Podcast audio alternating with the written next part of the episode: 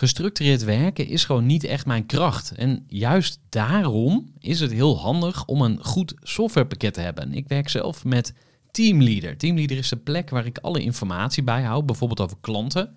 Waarin ik offertes maak en verstuur en die digitaal laat ondertekenen. Waarin ik facturen verstuur, waarin ik lijstjes bijhoud, waarin ik projecten kan managen, waarin ik standaard e-mails kan programmeren. Kortom, ik gebruik Teamleader om alle werkprocessen van mijn bedrijf te stroomlijnen. En zeker ook als je met een team werkt, is het heel fijn om over dezelfde informatie te beschikken. Nou, als je ook benieuwd bent of er mogelijkheden zijn om jouw bedrijf meer te stroomlijnen, of je nu alleen werkt of met een team, ga even naar teamleader.nl slash groeivoer en je kunt dan vandaag nog een trial starten voor twee weken lang, gratis. En je kunt Teamleader volledig uitproberen. En na de proefperiode krijg je ook nog zo'n leuke korting als luisteraar van Groeivoer. Ga naar teamleader.nl slash groeivoer. Gooi voor. Gooi voor. Zoek je inzicht, inspiratie voor je eigen bedrijf. Wil je elke dag iets leren? Luister dan naar Gooi voor. Welkom bij een nieuwe aflevering van de Groeivoer podcast. Vandaag spreek ik met Noelle Heidsma van Partner Pact. Noelle is gespecialiseerd in het voorkomen en oplossen van zakelijke conflicten. Voordat Noelle mediator werd, had ze een flink bedrijf. In de Zero's liet ze namelijk een kinderopvangorganisatie groeien naar 50 locaties en 700 medewerkers. En uiteindelijk verkocht ze haar bedrijf. Na deze exit volgden nog een aantal nieuwe ondernemersavonturen. Maar Noelle ging ook steeds meer van de zijlijn andere ondernemers helpen als investeerder en bijvoorbeeld als groeicoach. In de loop der jaren groeide bij Noël een fascinatie voor samenwerking en conflict. Want er kan nogal wat misgaan in de samenwerking tussen compagnons. Want zolang alles goed gaat en de zon schijnt, is er niks aan de hand. Maar zodra het begint te regenen of er komt een beetje tegenwind, dan komt de relatie onder druk te staan. En ja, dan kunnen er dus ook spanningen tussen compagnons ontstaan. Noelle bedacht daarom het Partner Pact, een methode om de samenwerking tussen compagnons vanaf dag 1 veel beter te gaan regelen. Hoogste tijd om in gesprek te gaan en welkom bij de podcast, Noël. Dankjewel. Voor de kennis en ideeën van een interessante gast. Die haar verhaal met jou wil delen. Maar voor we de diepte induiken wil ik eerst wat meer over jou weten. Dus wil je ons eens voorstellen aan de kleine Noël? Oeh, de kleine Noël. Ehm, kleine Noël is een, eh, was een, nou, ze zit er natuurlijk nog altijd wel een beetje in, was een, eh, een heel gedreven, enthousiast ehm, eh, kind. En ik besteedde eigenlijk al mijn tijd aan, eh, aan ballet, aan dansen. En eh, vond het ook geweldig om ehm, in musicals en opera's en operettes te dansen. En wilde eigenlijk ook eh, prima ballerina worden.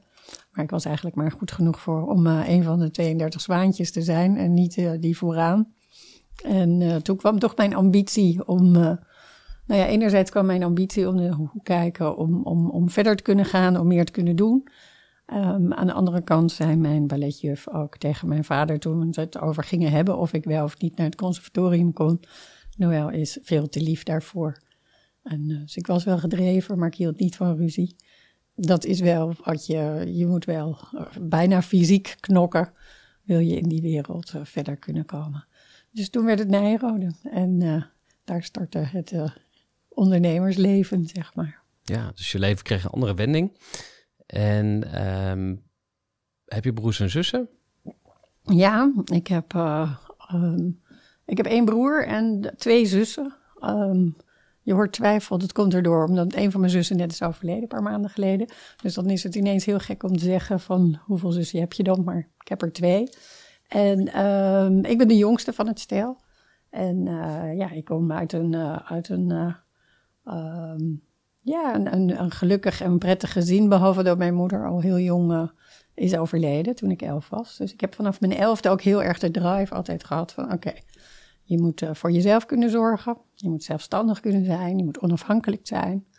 En dat heeft me veel gebracht. Daardoor was ik ook wel een beetje, eigenlijk eh, toen ik eh, jong was, ook wel een beetje een eenling. Um, ik dacht van, nou, ik kan niet afhankelijk zijn. En ik vind die zelfstandigheid nog steeds heel belangrijk. En in het werk wat ik doe, vind ik ook de ontwikkeling van mensen heel belangrijk. En ik vind economische zelfstandigheid van vrouwen vooral heel belangrijk. En, maar door de jaren heen, er zijn wat decennia voorbij gegaan ondertussen, heb ik wel, ehm, is er wel een verandering gekomen. In de zin dat ik nu, ehm, ja, ik heb een heel groot netwerk. Ik heb een heel breed sociaal netwerk. En ben heel gelukkig als ik uh, heel fijn met mijn vrienden en mijn uh, kinderen om me heen uh, kan zijn. En zie hoe, hoe zij lol met elkaar hebben. En dat is ook eigenlijk mijn drive. die drive is wel gebleven, maar die is verplaatst naar. Um, nou ja, en alle dingen die ik die jaren gedaan heb, zit er eigenlijk een rode draad in van dat je, nou ja, dat er ontwikkeling van mensen um, op de een of andere manier, en dat kan op allerlei verschillende manieren zijn. Ja. En om even, uh, mag ik daar iets over, over vragen? Over het overlijden van je moeder? Ja. Want uh, toen ik 14 was, overleed mijn moeder. Vaste luisteraars weten dat. Uh, ik haal het wel regelmatig aan, omdat ik altijd gefascineerd ben door de vraag van hoe, hoe beïnvloed je je levensverhaal en alles wat je zeg maar daar meeneemt, hoe beïnvloedt dat je ondernemerschap? Dus je zei ook bijvoorbeeld, ik was de jongste in het gezin. Dan ben ik altijd benieuwd van, oh ja, heeft dat je op een bepaalde manier gevormd, waardoor je bijvoorbeeld juist bent gaan ondernemen, of waardoor je een bepaalde ja, keuzes gemaakt hebt die je anders niet gemaakt zou hebben. En het andere, hè, waar ik dus nu naar vraag, is van, heb, jij, heb jij een beeld van hoe het je beïnvloed heeft? En um, ja, wat, wat de voor- en nadelen zijn of zo. Dat klinkt een beetje plat, maar ja, ja, ja, ik kijk, je kan je het niet terugdraaien. Je kan niet uh, Nee. het ongedaan maken, maar uh, ja, heb je het een plekje gegeven? Wat, hoe kijk je erop terug? Nou, tweeledig. Ehm, ik ben dus inderdaad de jongste en, en mijn oudere zussen en broer die zijn echt wel, heb ik altijd het idee, het product van mijn moeders opvoeding. Mijn moeder was heel streng. Uh, zij zijn echt, uh, ik kom echt helemaal niet uit een ondernemersgezin. En um, als je mij naast de rechts zet, dan is dat ook, uh, dan, dan zie je bijna van, huh, wat doet, hoe, hoe past die in dat, in dat nest? Um, ik ben denk ik, um, inderdaad veel zelfstandiger geworden. Ik ben veel vrijer gaan denken, denk ik ook daardoor. Um, en ik ben veel um, nou, meer risico's durven nemen. Op een andere manier naar uh, de wereld kijken. En, en ik denk dat er ook iets gebeurt met je. waarbij van nou, dingen gaan niet goed, maar het gaat wel door. En het wil niet zeggen dat als iets stopt, dat er dan iets, niet iets nieuws kan ontstaan. En dat is een beetje wat jij ook zegt van de, de, de voor- en de nadelen. Ik heb heel lang gedacht, ja, kijk naar mij, weet je, ik ben hartstikke succesvol. Ik heb allemaal mooie dingen om me heen. Joh, je hebt eigenlijk, waar heb je moeder voor nodig? Tot een jaar of elf is het prima, maar daarna heb je dat eigenlijk niet meer nodig. Um, totdat ik natuurlijk uh, zelf moeder werd. En totdat ik twee uh, bonuskinderen kreeg waarvan hun moeder overleed. En ik dus met die jongens uh, nou, die toen nog 10 en 13 waren, ze heel goed kon troosten en met ze samen kon zijn en kon zeggen van joh, ik snap dat je je moeder mist, maar um, de was kan echt gewoon in de wasmand. Um, is dat toch wel, ja, is dat een hele andere dynamiek geworden. En uh, ben ik ook gaan waarderen en gaan leren dat, dat het ook niet iets is wat je doorknipt en dat het, dat het weg is, maar dat het een andere manier van je ontwikkeling maakt en geeft. En is het in die zin eigenlijk een heel mooi iets wat in ieder geval voor mij um, ook heel veel mooie dingen heeft gegeven en, en, en andere inzichten. Ja. Is er iets wat je vanuit je opvoeding uh, achterlaat, waarvan je zegt van nou, dat geef ik niet door aan mijn kinderen? En is er iets waarvan je zegt van nou, dat, dat, als ik iets moet doorgeven, dan is dat het? Oeh, dat is een goede vraag. En het eerste wat nu toch naar boven komt is de gebaande paden, uh, het, het, het, het, vakje, het hokje. Um, ga, ga, weet je, zet, zet, zet je ogen open, ontdek de wereld. En dan bedoel ik letterlijk ook de wereld.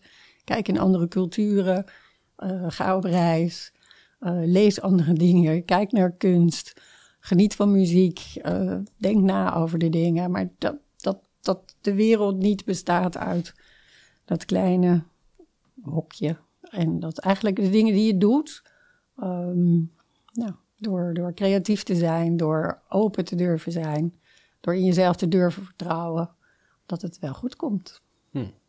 Klinkt eigenlijk, ik voel, me, ja, ik voel me eigenlijk als ondernemer ook wel aangesproken als je dat zegt. Ja, Dus dat ik denk van, oh ja, als ondernemer zit ik ook heel vaak in, in, in, mijn, in mijn boxje, in mijn kantoortje, in mijn, in mijn, in mijn, in mijn, mijn realiteit. In, en ook soms een beetje vast, dat ik denk, nou, er is nog veel meer dan hè, klanten werven, iets opbouwen, geld verdienen, wat je zegt, kunst, muziek, eh, reizen, al dat soort dingen.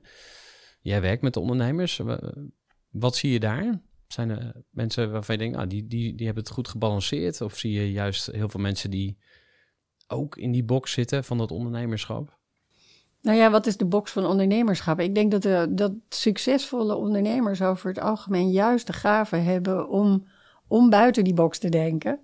Want ze zijn een onderneming aan het bouwen die, die iets doet wat anderen kennelijk niet doen. Of ze doen het beter. En dat doen ze waarschijnlijk doordat ze nou ja, het, idee hebben gehad van... Ik, ik, ik doe dit, maar dit kan beter, dit kan anders, dit kan groter. Ehm, ik moest ook even denken toen je dat net zei. ehm, ik vond het heel grappig dat in coronatijd, waar iedereen nog meer in dat letterlijke fysieke hokje zat, ehm, ik steeds meer mensen had en, en, en trof die inderdaad naar buiten gingen. En de natuur ingingen, of gingen sporten in de natuur, of gingen wandelen. En dan ineens dat, dat er eigenlijk ook heel veel inspiratie uit de natuur ging komen. Ehm, net als heel veel mensen hele goede ideeën hebben onder de douche. Ehm, nou ja, hoe lang kun je douchen tegenwoordig? Steeds korter. En is het ook heerlijk om gewoon naar buiten te gaan en dingen te. te, te ehm, of met jezelf, maar ook probeer andersdenkenden ook te ontmoeten. En eh, in plaats van die. eh, eh, te denken van, nou ja, daar komt dat oordeel weer. Of in plaats dat oordeel te hebben, maar juist erachter te gaan van hoe denken die? Wat is hun redenering? Wat is die achtergrond? Waarom? Wat zijn de motivaties? En dat is heel interessant en dat is inspirerend. En daardoor krijg je groei. Het is voer voor groei. Ehm, je vertelde dat je eh, naar Nijenrode ging. Wil Ja. je daar de verhalen en weer eens oppikken? Want eh, ik ben wel even benieuwd, ook voor de luisteraars, om, om een beetje een, een beeld te schetsen van jouw achtergrond. Wat heb je gestudeerd? Bedrijfskunde. Op Nijrode kan je niks anders dan eh, bedrijfskunde doen. En ehm, nou, dat was een superleuke tijd. Wat Eh, was er zo leuk aan? Nou, ik denk dat er. het was voor mij natuurlijk. ik, ik, ik, ik had eigenlijk een heel rare middelbare schooltijd. Eh, mijn dagen zagen er eigenlijk uit dat ik. eh, ik deed, eh, nou, ging naar school. Dan uit school deed ik boodschappen. Dan kookte ik snel wat voor. nou, mijn zus waren het huizenluid, voor mijn broer en mijn vader. En dan ging ik tot een uur of negen naar de balletschool. En, en danste er vrolijk op los. En had dan nog wat. En dan deed ik denk ik nog wat huiswerk. Dat kan ik me niet meer zo goed herinneren. Maar ik denk dat ik dat wel deed. En dan was de volgende dag weer hetzelfde. Dus ik, ik, ik zat in een heel strak ritme. En dat was natuurlijk op Nijrode niet zo. Daar zat je gewoon heerlijk met 600 eh, man op de campus. En eh, kon je doen en gaan en laten en staan waar je wilde. Moest je af en toe een tentamen halen. Maar, eh, en dat was natuurlijk voor mij een heerlijke vrije tijd. Ehm, en, eh, Mooiste tijd van je leven. ik weet, niet, ik weet niet of het de mooiste tijd van mijn leven was. Het heeft wel ehm, een van de mooiste tijden, maar het heeft me ook. ehm, ik heb nog steeds echt eh, mijn meest dierbare vrienden zijn uit die tijd. En ehm, ja, dat is een. Dat, dat, en nou ja, als je al eh 40 jaar eh, lief en leed met elkaar deelt, is dat wel heel bijzonder. Dus ook dat is iets wat dat gegeven heeft. En ik kwam van de Aero af en toen dacht ik, nou, ik, heb niet, ik weet eigenlijk niks over computers. Dat heette toen volgens mij nog niet eens IT. Dat was echt lang geleden. en ik, eh, ik ga iets met sales doen, want als ik dat één keer gedaan heb, hoef ik dat daarna nooit meer te doen. Toen ben ik eh, een aantal jaar bij Harris Corporation gaan werken, maar daarna ging, wilde ik graag mijn masters. Toen ben ik in Barcelona mijn masters gaan doen. En dat was eh, een volgende leuke tijd. Hoewel IS staat bekend als een van de mastersopleidingen die de, het is twee jaar en ze zijn beroemd om de workload. Dat stukje had ik denk ik niet gelezen voordat ik ging. Ehm, maar dat was, nou ja, dat was natuurlijk een hele interessante tijd, omdat we daar met 24 nationaliteiten in een klas zaten. En ehm, ik kan me nog heel goed herinneren een college, wat ging op een gegeven moment over veiligheid. Waarop uh, de Spanjaarden in de klas zeiden van, ja, oké, heeft iemand de regels overtreden? Nou, zo so wat. En de Amerikanen, van ja, maar dat kan helemaal niet. Nou, die, die, die dynamiek, en doe daar nog een Griek en een Japanner bij, bij wijze van spreken, dan uh, krijg je hele interessante discussies. En dat vond ik interessant, omdat ik, hey, ik ging mijn masters in business doen, maar ik wilde geen international business doen in Amerika of ergens anders, omdat daar juist die diversiteit van de groep er niet was. Terwijl ik echt in geloofde dat als je gaat studeren en je wil international business studeren, dan kun je dat beter doen als de groep cultureel verschillend is en divers is. En daarna ben ik nog een, een tijdje in uh, Spanje gebleven. Ja. ja, dat is ook uh, Barcelona, waar, je eigenlijk in aanraking kwam met onderhandelen. Dat had ik opgeschreven van, hey, onderhandelen. Volgens mij is dat iets belangrijks in ja, dat, het ondernemen. Ja, onderhandelen. Nou, ik, ik denk, mijn idee is dat je eigenlijk de, alles wat je doet is een vorm van onderhandelen. En uh, het grapje is altijd dat alleen kinderen opvoeden chantage is en de rest is uh, onderhandelen. De, het begint al eigenlijk s ochtends, hè, de wekker gaat. Blijf ik nog even liggen? Kan het nog? Moet ik. Uh, dat is al je onderhandelt ook de hele dag met jezelf. Wat doe ik aan? Is het belangrijk dat ik. Kan ik vandaag in mijn koffie uh, rondwandelen? Of uh, ga ik mensen zien die het belangrijk vinden hoe ik eruit ziet? Um, hoe kom ik op de Zoom over vandaag? Noem het maar op. Het zijn allemaal onderhandelingen. En we hadden op, op IS een, uh, een, uh, nou, een, een, semester hadden we een course onderhandelen. En uh, ik weet nog één voorbeeld wat ik heel interessant vond. Dat de, je moest een auto verkopen. En iedereen nou, had A en B. En A die kreeg een briefje met, nou, je, je, je wil een auto kopen. En B kreeg een briefje met je hebt een auto te koop. En nou, ga maar. En nou ja, er stonden natuurlijk nog wat meer aanwijzingen op. Maar het interessante was toen iedereen terugkwam, dat iedereen, eigenlijk iedereen, die had een beetje zo van, ah, het zat tussen de, zeg maar even duizend en, en um, 2000 dollar. En één iemand had dat ding voor 10.000 dollar verkocht. Want die was inderdaad gaan doorvragen, die was gaan onderzoeken. En toen bleek hij dat hij de wielen aan de een kon verkopen. En de motor aan de ander en de bougies. Nou ja, noem het maar op. Alle onderdelen van de, motor, van de auto had hij uit elkaar gehaald en had hij apart uh, verkocht. En dat vond ik eigenlijk een heel uh, interessant gegeven. Waarbij, nou ja, natuurlijk het typische voorbeeld van Harvard onderhandelen met de sinaasappel. Die uh, nou, volgens mij iedereen wel kent. En, um, maar voor de zekerheid? Voor de zekerheid. Je hebt één sinaasappel. Je hebt één kilo sinaasappelen, maakt niet zoveel uit. Maar ja, zeggen even, we hebben één sinaasappel, daar is een, uh, één iemand wil. En je hebt twee mensen aan wie je het moet verkopen. Wat doe je? Of aan geven, je gaat hem niet verkopen. Je geeft die sinaasappel. Wat, hoe doe je dat? Nou, je kunt een kwartje opgooien, je kunt van alles doen. Maar je kan ook doorvragen. En als dan blijkt dat de ene het sap nodig heeft en de ander de schil om uh, in een uh, deeg voor koekjes te doen, dan kun je dus met één sinaasappel wel degelijk twee mensen blij maken. Hmm. En het gaat erom dat je onderzoekt wat is het belang wat iemand heeft achter de vraag die hij stelt. En dat is eigenlijk de essentie van goed onderhandelen, eigenlijk de essentie van goede communicatie, is op zoek gaan naar het belang wat eronder zit. Waarom zegt iemand, waarom vraagt iemand iets? Hoe doe je dat met salarisonderhandelingen? Want uh, daar hebben heel veel ondernemers de afgelopen tijd denk ik ook mee te maken gehad. Medewerkers die zeiden van, hey, inflatie, ik wil salaris erbij. Nou ja, wij hebben bijvoorbeeld uh, ook uh, richting onze klanten een prijsverhoging doorgevoerd. En dan, nou ja, je maakt een mooie standaardmail en je gooit hem eruit en dan maar hopen dat ze het allemaal, uh, allemaal slikken. Dan komt er misschien ook nog wel eens wat, wat terug waarvan je denkt van nou, daar moet ik ook over onderhandelen. Dus dat werkt dan twee kanten op. Hè? Je, je, je, je teamleden, je medewerkers en je klanten. hoe pakken we dat dan slim aan? het eerste is natuurlijk never waste a good crisis. Um, dat, doet, dat doet de werknemer door te zeggen van, oh wacht, ik heb, ik heb meer nodig. En dat doe je als aanbieder ook bij de klant. Um, maar om het voorbeeld te blijven van, van de werknemer.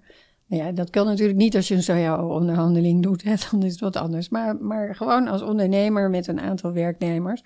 Ehm, nou ja, en, en, en als je een HR-directeur hebt, dan ga je met de HR om tafel. Dan kun je afvragen van, hoe lang duurt dit? Is, is het nodig om iets structureels te doen? Of ga je bedenken om iets tijdelijks te doen? En wat voor dingen kun je structureel verzinnen? En, en, en waar, ligt de trade-off daartussen? Ehm, en wat is belangrijk nu uh, voor mensen? Van is, het, eh, is het belangrijker om mensen een, een toelage te geven voor energiekosten, omdat ze heel veel thuiswerken? Uh, en dus het thuis ook wel een beetje fatsoenlijke temperatuur willen hebben? Of is het iets anders? Nou, en, en daar, um, ook daar is het weer van waar, hè, waarom wordt de vraag gesteld? Uh, ja, inflatie. Ja, maar die inflatie heeft ook een reden. En, en, en wat effect, welk effect heeft het op jou of op deze groep? En op die manier ga je daar. Um, en dan ga je daar ook rekening mee houden van, van, van hoe, wil ik met, hoe, hoe hard moet ik deze mensen behouden? Um, hoe goed is mijn team? Wat gebeurt er als er, uh, uh, als er mensen weglopen? Dat zijn, uh, ja, dat zijn de afwegingen die je dan ook voor jezelf maakt. Ja, en vragen stellen, zei je dus. Want dat, dat is de eentje die ik er wel uitpik, waarvan ik denk van, oh ja, als werkgever ga je misschien heel snel invullen wat mensen willen. Of waarvan je denkt van, ah, ze zullen wel dit of dat vinden. En, en andersom Eigenlijk moet je dus gaan vragen van, hey, waarom wil je meer salaris? En, en wat zie je dan voor je? En, en nou ja, eigenlijk, je moet gaan luisteren en dan pas kun je serieus gesprek ja, en dat, ik, ik, ja, en dat ga ik nu even algemeen trekken, mm -hmm. want aannames zijn eigenlijk uh, de dood in de pot. En dat geldt eigenlijk in alle communicatie.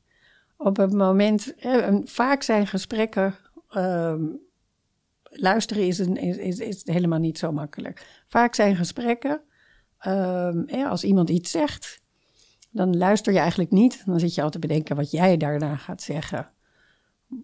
Dat is eigenlijk geen gesprek, hè? dat is eigenlijk twee mee, een soort parallele monologen mm. dan eigenlijk. Als je een vraag stelt en je denkt, oh, hij of zij zal wel dit of dit bedoelen, dan kun je ook nog een vraag stellen en zeggen: joh, ik hoor dat je dit en dit zegt. Um, is dat ook echt wat je bedoelt? Ja, dus, ja, dus wat bedoel je ergens mee? Dat is ook nog. Ja, dus doe niet een aanname. Hè? Ze hebben zo'n zo'n acroniem uh, ANNA, altijd navragen, niet aannemen. Hm. Um, of Nivea, niet invullen ik, voor ja. een ander. ja. ook zo'n goeie. Oma, zullen die er ook nog in gooien? ja, doe jij oma. Opvattingen en je meningen achterlaten. Aannames, ja, zoiets. Het, ja. ja. precies. Maar het, is, daar, dat is waar het over gaat. Hè? Dus vragen, vragen, vragen en luisteren. Ja. En niet invullen. Uh, ja, ze zullen wel. Uh, oh, iemand zal het wel vragen. Om, waarschijnlijk heeft hij een andere baan. Vraag het. Hm. Ja, dus gaan hele, er kunnen hele verhalen en denkwijzen achter schuil gaan. En um, wat er ook wel bij me opkomt, is dat uh, zoiets misschien extra goed kan werken als je het in teamverband doet. Want een uh, aspect, dit, dit zou ik heel goed kunnen doen, hè? mensen uitvragen en waarom en dan dat helemaal in, in beeld uh, brengen. Alleen er is in mijn beleving ook een soort hartstukje van onderhandelen. Dus laat ik het gewoon het, zakelijke aspect noemen. Um, waar ik vind ik zelf minder goed in ben. En ik heb bijvoorbeeld bij Eager People heb ik Floor. En Floor is juist heel zakelijk. Dus nou, stel we gaan een onderhandeling in en iemand zegt, nou ik wil meer salaris. En die zegt, nou ik wil er 300 euro bij. Dan heb ik zoiets van, ja prima joh, is goed. En Floor zal dan eerder zeggen van, ja maar vorig jaar had hij ook al uh, uh, salaris erbij. Dus laten we kijken of we er 200 van kunnen maken. En kijk, ik lig niet wakker van die 100 euro. Maar als je tien jaar lang uh, structureel dat soort bedragen verwaarloost of niet, niet meepakt, dan kan het best wel serieus aantikken. Uh, plus, uh, ik denk dat zakelijke, dat zit hem ook in uh, altijd vriendjes willen zijn met iedereen. Hè? Dus ik ben veel meer op harmonie gericht. En van, nou ja, we gaan het maar een beetje, nou, soms zelfs afkopen met geld. Van, nou, ik heb in ieder geval geen zin in conflict, dus je krijgt je zin. Dan, dan is de lieve vrede weer bewaard. Terwijl iemand die veel zakelijker is, zegt gewoon van, ja, ik hou gewoon voet bij stuk. Ik ga, nee, je krijgt geen korting. Um, dus wil je daar eens op reflecteren? Hoe, uh, zie jij dat wel eens voor je, onderhandelingsteams? Of hoe, nou, stel dit, dat je geen team wat hebt. Je, wat jij nu aangeeft zijn ja. eigenlijk de dynamieken van, um, van uh, onderhandeling of en conf- conflicthantering. Die liggen heel, dicht, eh, die liggen heel dicht bij elkaar.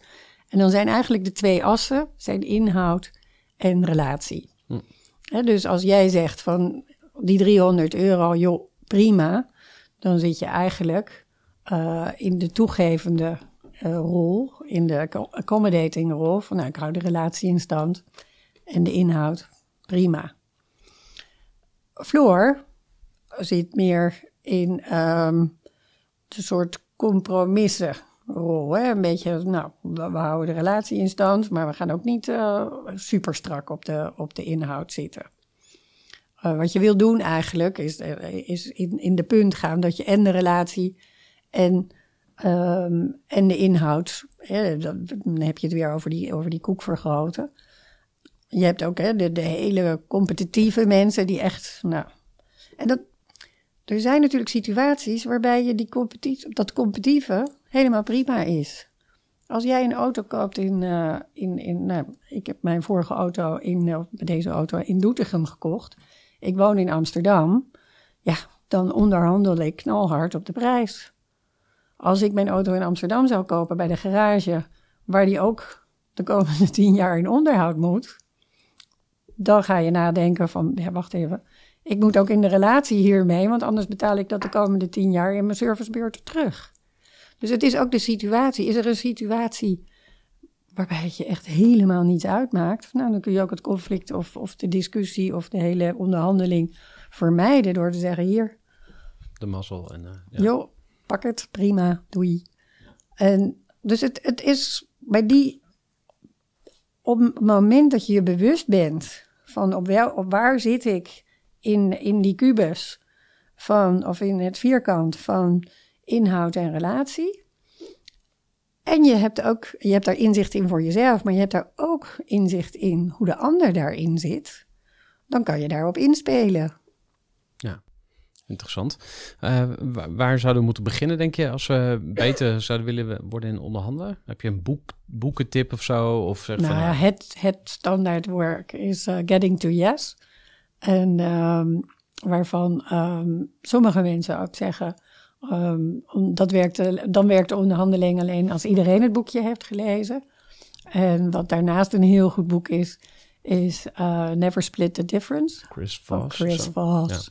Die met zijn radio FM voice ehm, de FBI negotiator is. Aha.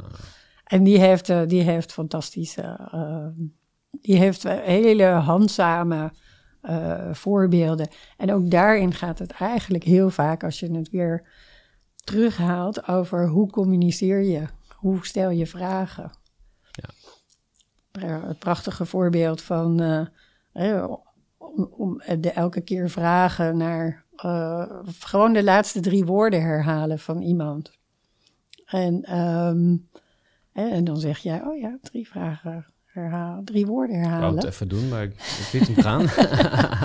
En dan zeg ik ja, want als je het dan herhaalt, dan gaan mensen uitweiden. Dan gaan ze hun ideeën erover brengen en voelen zich heel erg gehoord. Dat is eigenlijk een interviewtechniek. Tenminste, zo ken ik hem. Iemand Ja. die zei van ja, herhaal gewoon het laatste woord en dan gaat iemand daar lekker op door. Dus nou, dat klinkt alsof er nog hoop is voor mij als onderhandelaar. Dat interviewen, dat, eh, dat zit sowieso weten. wel goed. Even een korte onderbreking met een belangrijke vraag aan jou. Want wat heb jij geregeld voor het geval je van de ene op de andere dag zou komen uit te vallen? Wat gebeurt er dan met je bedrijf, maar vooral wat gebeurt er met jou persoonlijk en ook in financieel opzicht? Samen met ASR voerde ik drie openhartige gesprekken over tegenslag en veerkracht. En dat deed ik met Saskia, Vincent en Pieter. Ondernemers met een bloeiend bedrijf die van de ene op de andere dag niet meer konden werken. En die verhalen hoor je in aflevering 256, 257 en 258 van deze podcast. Als ondernemer wil je natuurlijk niet uitvallen. En daarom is het belangrijk dat je veerkrachtig bent, want voorkomen is beter dan genezen. En als het dan toch misgaat, is het fijn dat je iets geregeld hebt, zodat je weer snel door kunt met ondernemen. Wil je weten hoe veerkrachtig jij nu bent? Vul dan in twee minuten de veerkrachttest van ASR in. Ga naar asr.nl slash veerkrachttest ondernemers.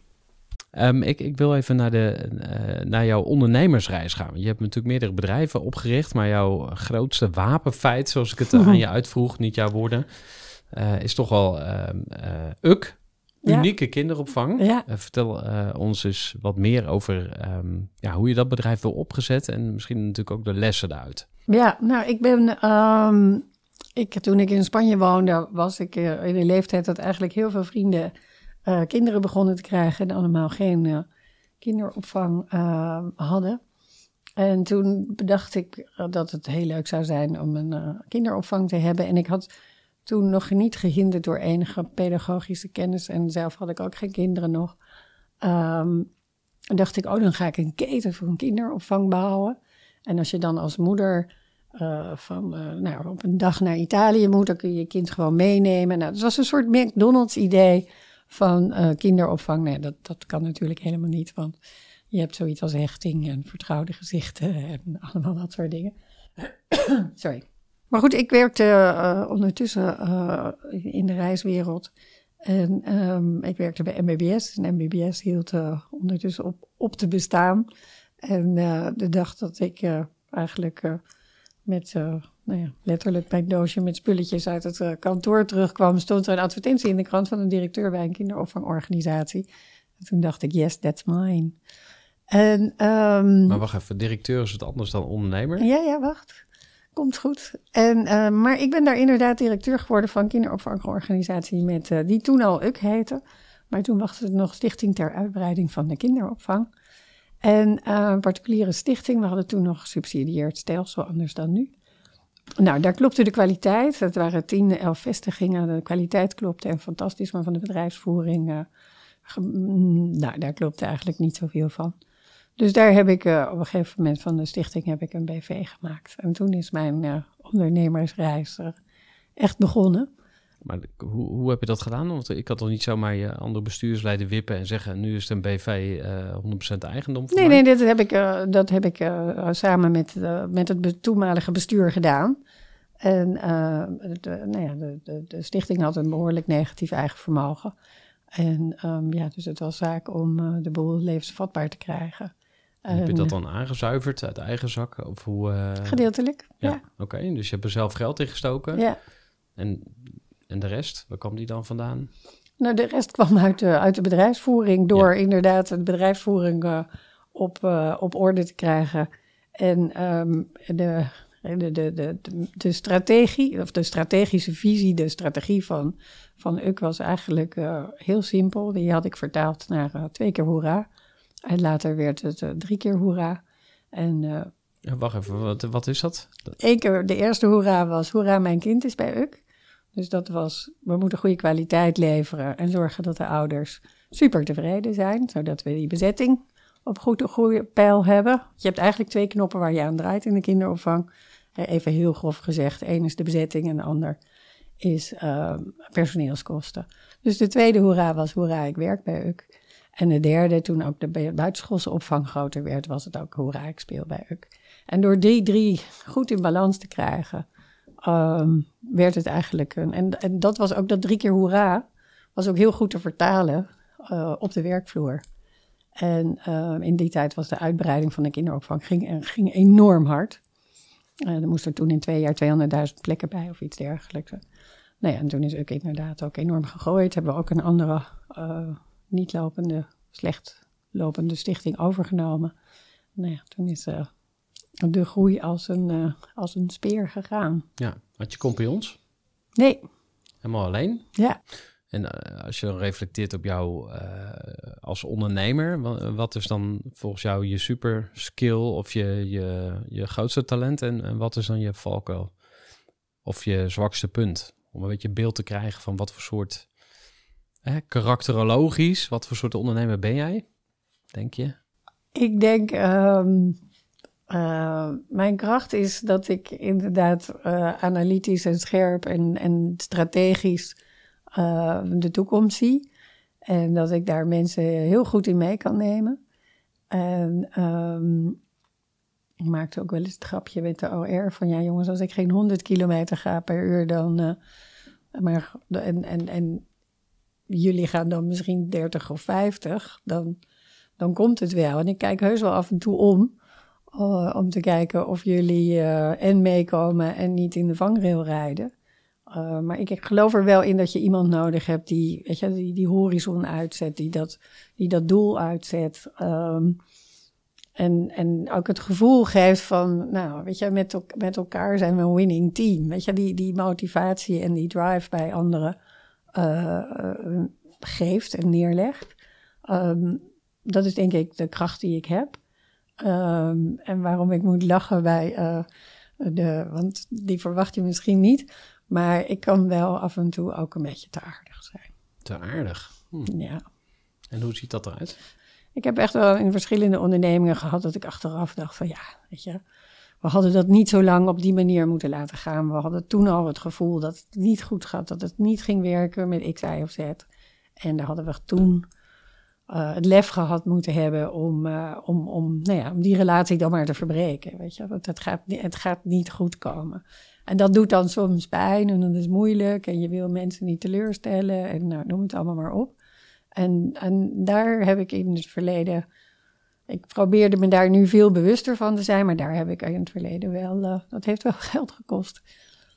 Ja, en zou je dat nu anders doen, denk je? Of ga je dan toch weer want ik, ik zie bij mezelf soms van die hardnekkige patronen. Ik heb vanochtend oh had ik een reflectiemoment. Toen ging ik ook opschrijven van oké.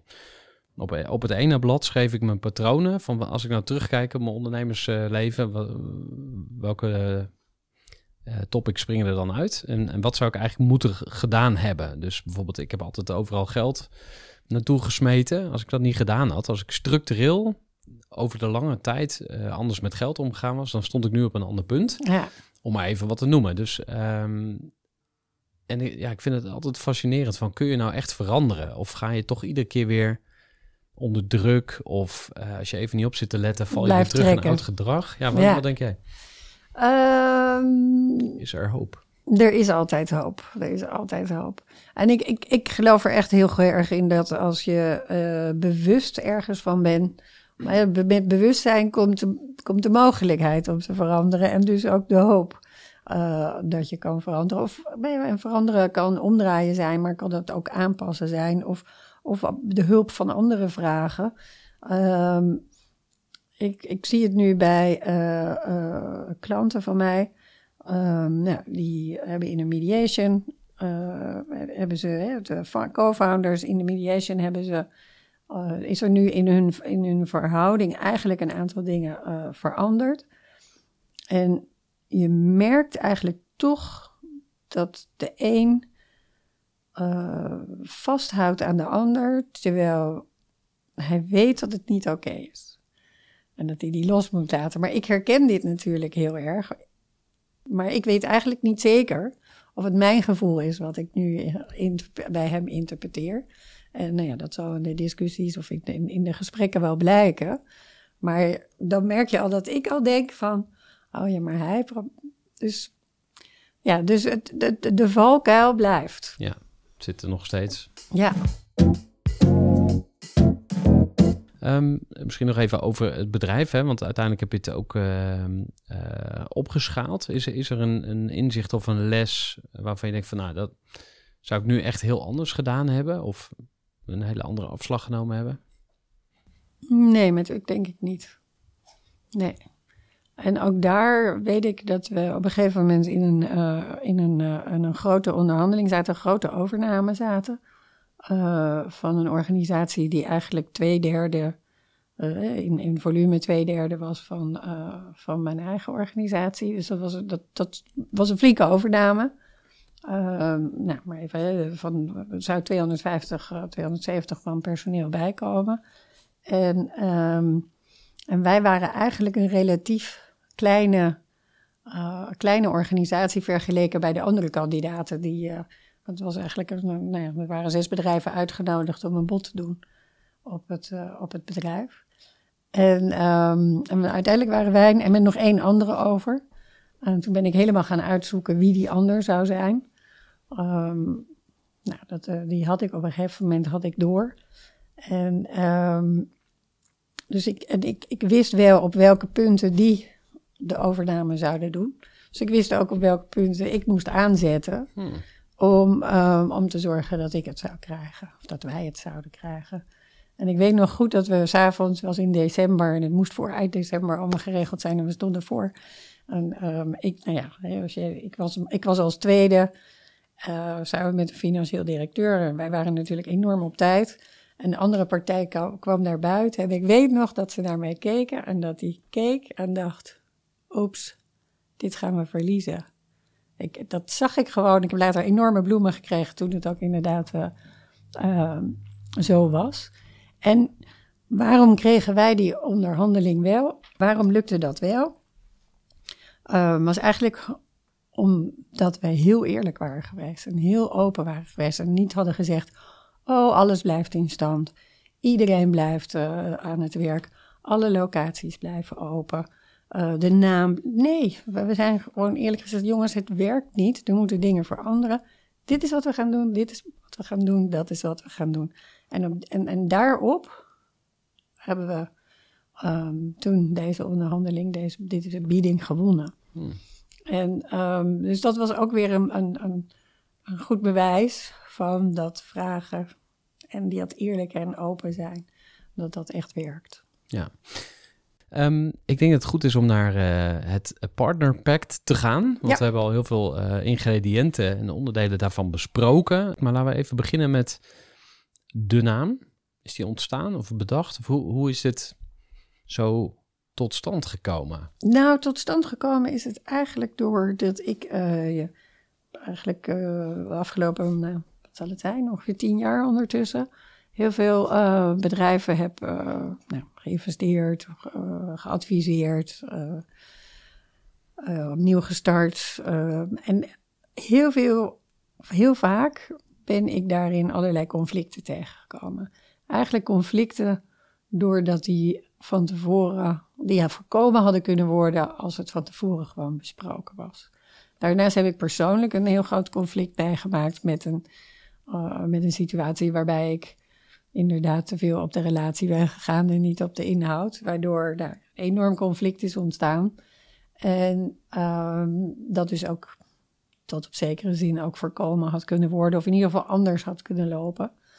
Um, en toen ben ik gaan nadenken en gaan denken van, nou ja, weet je, hoe, hoe kan ik nu dit inzicht gaan helpen anderen um, dat, nou ja, dat zij niet, hè, drie, drie, ongeveer twee derde of drie kwart van de bedrijven faalt door conflicten. En dan heb je het over tussen, tussen partners, founders, uh, compagnons, maar ook met investeerders, belangrijke stakeholders. Nou, wil je dat verminderen, dan moet je zorgen dat je die hè, dat die bedrijven meer succesvol kunnen zijn, dan is minder tijd besteden aan conflicten en meer tijd besteden inderdaad aan. Uh, als die relatie goed zit, heb je tijd om aan die inhoud te besteden. En nee, toen ben ik een opleiding tot mediator gaan doen. En, uh, en heb ik dat framework ontwikkeld. En dat heb ik een partner pact, omdat het leuk allitereert ook.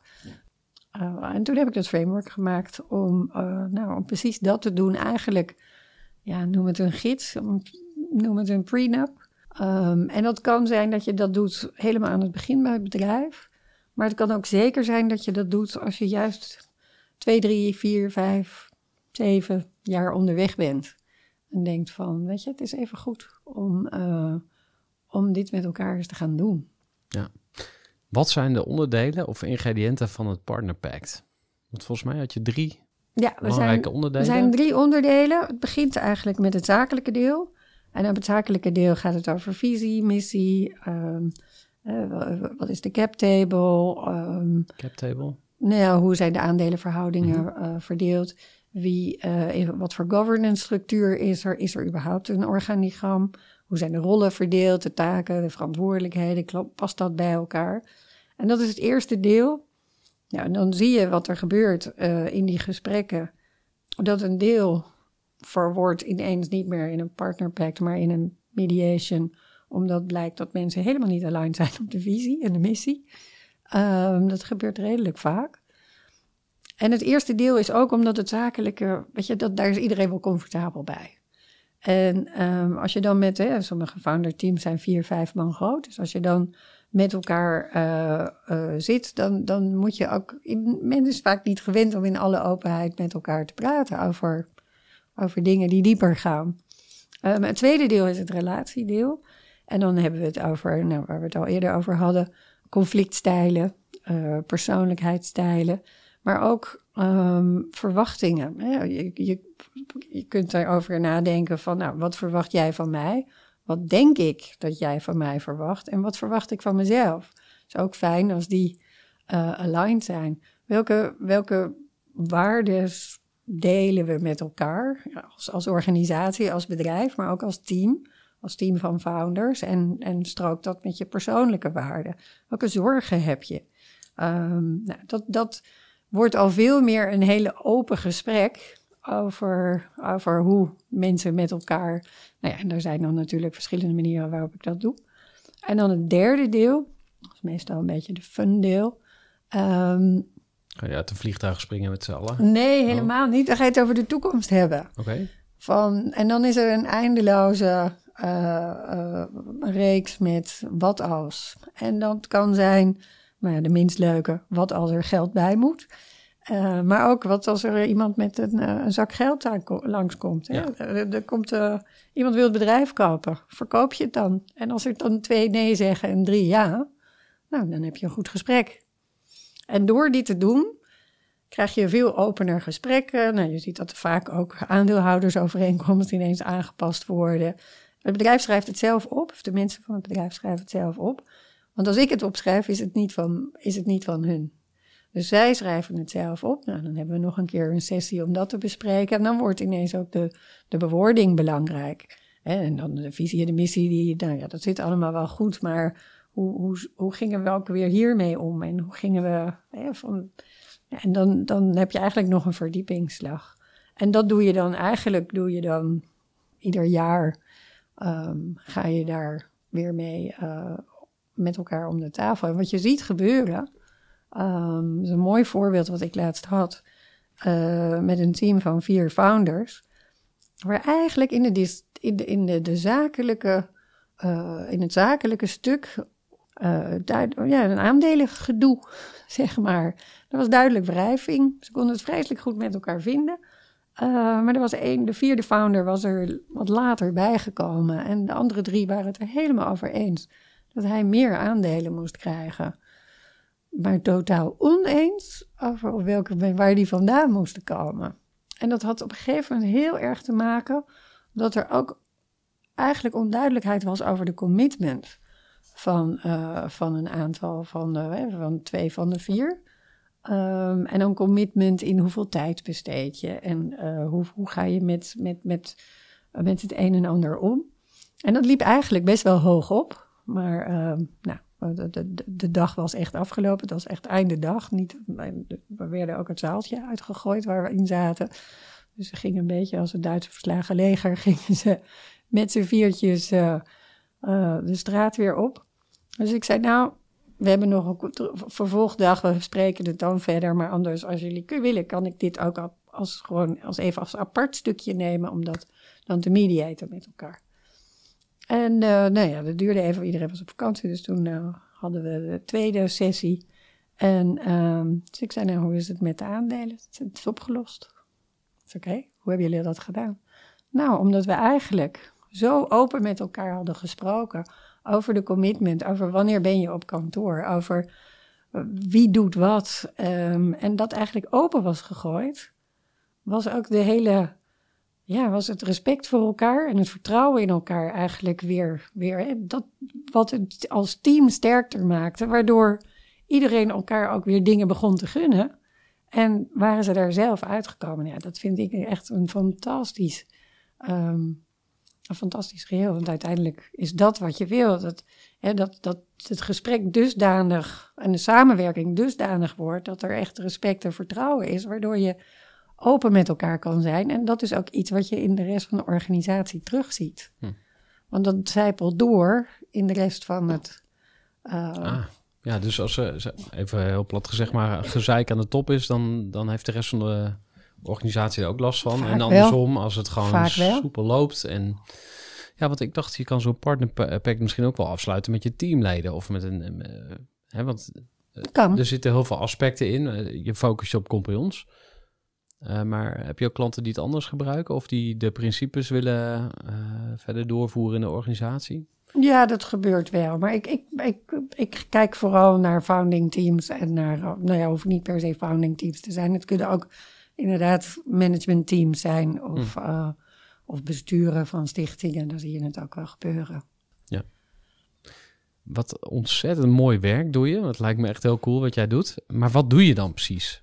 Jij bent er alleen maar bij. Je reikt die tools aan. En doe je dan verder nog iets? Want en hoeveel sessies is het dan? Geef ons nog eens wat meer uh, over hoe dat uh, traject eruit ziet. Uh, het traject van een partner pact is eigenlijk anderhalve dag tot twee dagen ligt een beetje aan hoe groot het team is. En dan voer je, ja, wat ik doe is praten. En um, het grappige is dat, nou ja, ik initieer en, en stel de vragen. En uiteindelijk, maar dat geldt eigenlijk voor iedere voor, voor mediations ook uiteindelijk is het bedoeling dat mensen met elkaar in gesprek gaan. En, en, en ik geef het framework aan en ik stel de vragen en ik zorg dat ze naar elkaar luisteren. En, maar het is echt het faciliteren van, um, van dat gesprek. En vaak is het ook juist omdat er een objectieve, niet oordelende uh, derde persoon zit, uh, dat, dat, heel, uh, dat dat heel goed werkt. En ik moet zelf af en toe wel eens om echt op mijn handen gaan zitten om niet ook iets van de, van de strategie te vinden, maar dat, dat is dan niet het moment. Um, en dan is er, nou ja, wat ik zeg, en dan, dat is dus, dat is in twee dagen en daarna is er nog een, uh, een halve dag waarbij je met elkaar de wrap-up doet en, en kijkt uh, waar de angels zitten, wat er veranderd moet worden, wat, wat, wat, wat wil je in dat partnerpact, want dan schrijf je dan dingen op. En um, nou, dat schrijft natuurlijk één iemand op, dus wat vindt de rest daarvan? Ik had laatst een, vond ik, een, ik vond het heel grappig, een, uh, een, team van twee founders, maar er zitten drie aandeelhouders bij. En die aandeelhouders zijn echt een stuk ouder dan, dan de twee founders. En nou, de verwachtingen lopen ook nogal uiteen. Als ik zei van, misschien is het goed de idee dat jullie een partnerpact met elkaar maken. En toen zei een van de aandeelhouders: Oh, moeten we dan met elkaar in één ruimte dat dan allemaal bespreken? Ja, dat, is, wel het idee. Ja, maar ik vind er nog wel wat van. Dan is het een nog beter idee. Want alleen, je, je ziet het al voor je. Eén iemand die vindt dat die ene founder niet goed functioneert. Nou, op het moment dat je dat laat escaleren, nou, dan leg je een bom onder de hele onderneming. Terwijl op het moment dat je eerder bent en het gaat hebben over verwachtingen, dan heb je een heel ander gesprek. Dan kan diegene ook zeggen van, nou, maar oké, jij verwacht dit van mij, maar ik kan dit en dit en ik doe dat en dat. En ik heb hulp of ondersteuning of weet ik veel wat nodig op dat aspect. En dan krijg je begrip, dan, krijg je, dan ga je ook naast elkaar staan en dan ga je ook, weet je, ook altijd super belangrijk van, do you have my back? Als, als je met elkaar in een uh, team zit en dat is wat je dan wil gaan creëren. Maar ik, ik, vond, hem, ik vond hem heel leuk dat iemand zei, ja, dan moeten we dat gaan bespreken. Ja. Ja, inderdaad, ja. Lijkt me wel. Um, ja, er zijn twee, twee uh, dingen die me steeds binnen schieten van uh, first time right. Hè, dus doe het in één keer goed. Dus als ja. je dan toch gaat samenwerken, dan kan je gewoon, ja, je springt gewoon samen die boot in en je begint te roeien. Of je gaat nadenken van, hey, gaan we überhaupt met de boot? Of willen we wel een roeiboot of een zeilboot? Of nou ja, hoe, hoe willen we het doen met elkaar? Dus eerst begint, of bezint eer begint, komt nu natuurlijk ook op. Um, en die andere is natuurlijk ehm, nou, ik wou zeggen, onderhoud voorkomt reparatie. Hè? Dat is ook zo'n mooie quote van... Nou ja, je moet het dak repareren als het droog is. Ja. Ja, heb je nog meer quotes? nee, maar die... toch bezig zijn. nee, maar het dak repareren als het droog is, is ja. wel echt, uh, echt wat er aan de hand is. Um, ik moest net ook nog even denken aan een, uh, aan een voorbeeld waarbij... Um, oh, nou ja, de, de, weet je, de de ene partij ook gewoon echt weigerde om ook maar met een onafhankelijk iemand te praten of wat dan ook. En dan, nou ja, weet je, dan, dan ondersteun ik vaak ook gewoon aan één kant van, eh, weet je, je kunt dit doen, je kunt zus doen. En dan, eh, je ziet mensen dan zo hard, hard, hard op de standpunten uh, ingaan, terwijl ze helemaal, weet je, dat wat ze hadden, ehm, als je dan vraagt van maar wanneer werkte het wel goed? Wanneer werkte dit wel goed tussen jullie? Nou ja, toen en toen, dit dat. En wat is er dan gebeurd? Dat dat niet meer werkt. En dan zie je ze langzaam inzicht krijgen in elkaar. Oké. Oh, ja. Is het dan nog terug te draaien of is het dan al te laat? Soms wel, soms niet. Ja. Dat vind ik het leuke van dit. Alles, iedere situatie is anders. En er zijn wel, er zijn wel echt categorieën waarin, um, waarin je kan schakeren waar het conflict vandaan komt. Maar hoe het voor conflict opgelost wordt, dat, is, dat zijn mensen. En dat vind ik het leuke. Daarom vind ik dit ook een heel creatief. Uh, voor, voor mij is dit een heel creatief vak, omdat je altijd moet denken weer. Je kunt geen standaard dingetje doen. Je hebt altijd weer een, een idee nodig van: oké, en hoe ga ik deze persoon uh, zorgen dat die, nou ja, die, dat die ook dat vertrouwen voelt en ook op die manier gaat participeren dat het, dat het oké is. Ja. We gaan afsluiten met jouw, uh, jouw beste lessen voor de mensheid. Lekker groot uh, maken. Maar als er nou één of twee dingen zijn waarvan je zegt van... hé, hey, dat, uh, dat moet iedereen weten. Je mag een e-mail sturen aan de gehele wereldbevolking. Wat zou jij dan daarin zetten? Um, toen ik een jaar of acht, negen was, toen, toen begon ik al met dansen. En toen hoorde ik dat, ik uh, dat er zoiets bestond als Disney World. En dat je daar dan de Disney-figuren kon uh, ontdekken.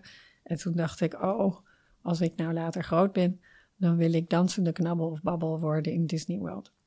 Nou ja, fast forward, toen ik op Nijrode zat, begreep ik dat Michael Eisner, de toenmalige CEO, de best betaalde CEO van de wereld was. Um, en de CEO van Disney. Toen dacht ik, misschien moet ik mijn ambities gaan, gaan verleggen.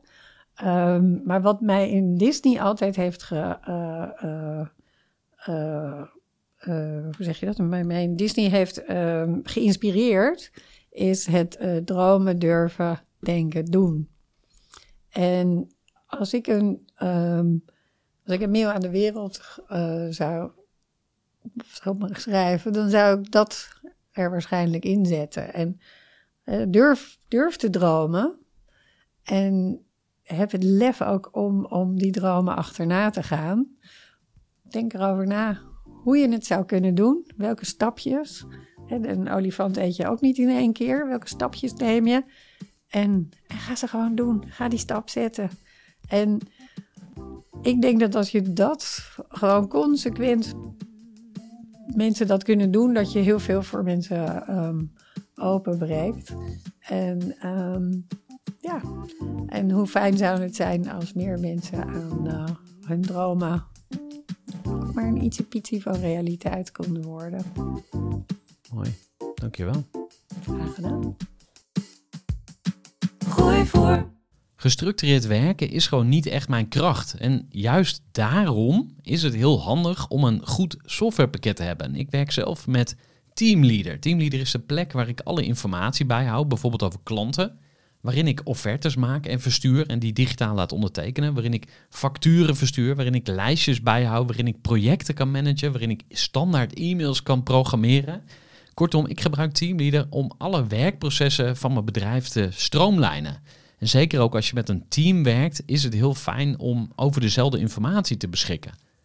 Nou, als je ook benieuwd bent of er mogelijkheden zijn om jouw bedrijf meer te stroomlijnen, of je nu alleen werkt of met een team, ga even naar teamleader.nl slash groeivoer en je kunt dan vandaag nog een trial starten voor twee weken lang, gratis. En je kunt Teamleader volledig uitproberen. En na de proefperiode krijg je ook nog zo'n leuke korting als luisteraar van Groeivoer. Ga naar teamleader.nl slash groeivoer.